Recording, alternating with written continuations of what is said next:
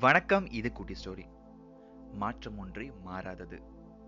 Every Monday stream ஆகிட்டு இருந்த நம்ம போட்காஸ்ட் இனிமேல் வெனஸ்டேக்கு மாறப்போகுது.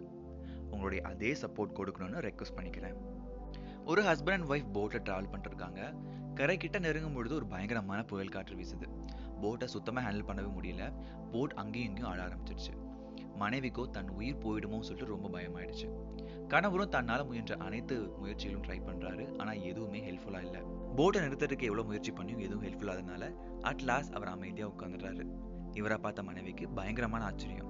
என்னடா அது உயிர் போகிற தருவாயில் இருக்கும் இப்போ போய் ஒரு அமைதியாகவும் சாதுவும் உட்காந்துட்டு இருக்காரு இவர் என்ன நினச்சிட்டு இருக்காருன்னு சொல்லிட்டு மனைவி தன்னோட கணவர்கிட்ட கேட்குறா அதுக்கு கணவர் தன் கையில் இந்த வாழை நீட்டி மனைவியோட கழுத்தில் வச்சு இப்போ உன் கண்ணில் எந்த ஒரு பயமும் இல்லையே நான் உன்னை குத்துவேன் அப்படின்னு சொல்லிட்டு ஒரு பயம் இல்லையா அப்படின்னு கேட்குறாரு அதுக்கு மனைவி சொல்கிறா நீங்கள் என்ன ஒன்றும் செய்ய மாட்டீங்க அப்படிங்கிற ஒரு நம்பிக்கை இருக்குது அதனால தான் என் கண்ணில் எந்த ஒரு பயமும் இல்லை அப்படின்னு சொல்லி சொல்கிறான் என்னால் முயன்ற அனைத்து முயற்சியும் நான் ட்ரை பண்ணிட்டேன்.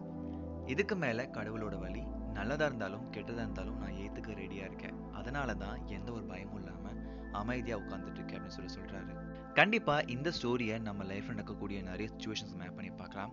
நம்மளால முயன்ற அளவுக்கு சில விஷயங்கள் ட்ரை பண்ணலாம். அட் லாஸ்ட் முடியல அப்படின்னா let go with the flow நிறைய டிஸ்டர்ப் பண்ணி நம்ம ரொம்ப வெக்ஸ் ஆகி டயர்டாகி அதுக்காக கவலைப்படுறத விட let it go with the flow கண்டிப்பாக நமக்கு கிடைக்க வேண்டியது கண்டிப்பாக கிடைக்கும். இந்த பாட்காஸ்ட் கண்டிப்பாக உங்களுக்கு பிடிச்சிருக்கும்னு நம்புகிறேன் with this note I'm signing off this is Sathish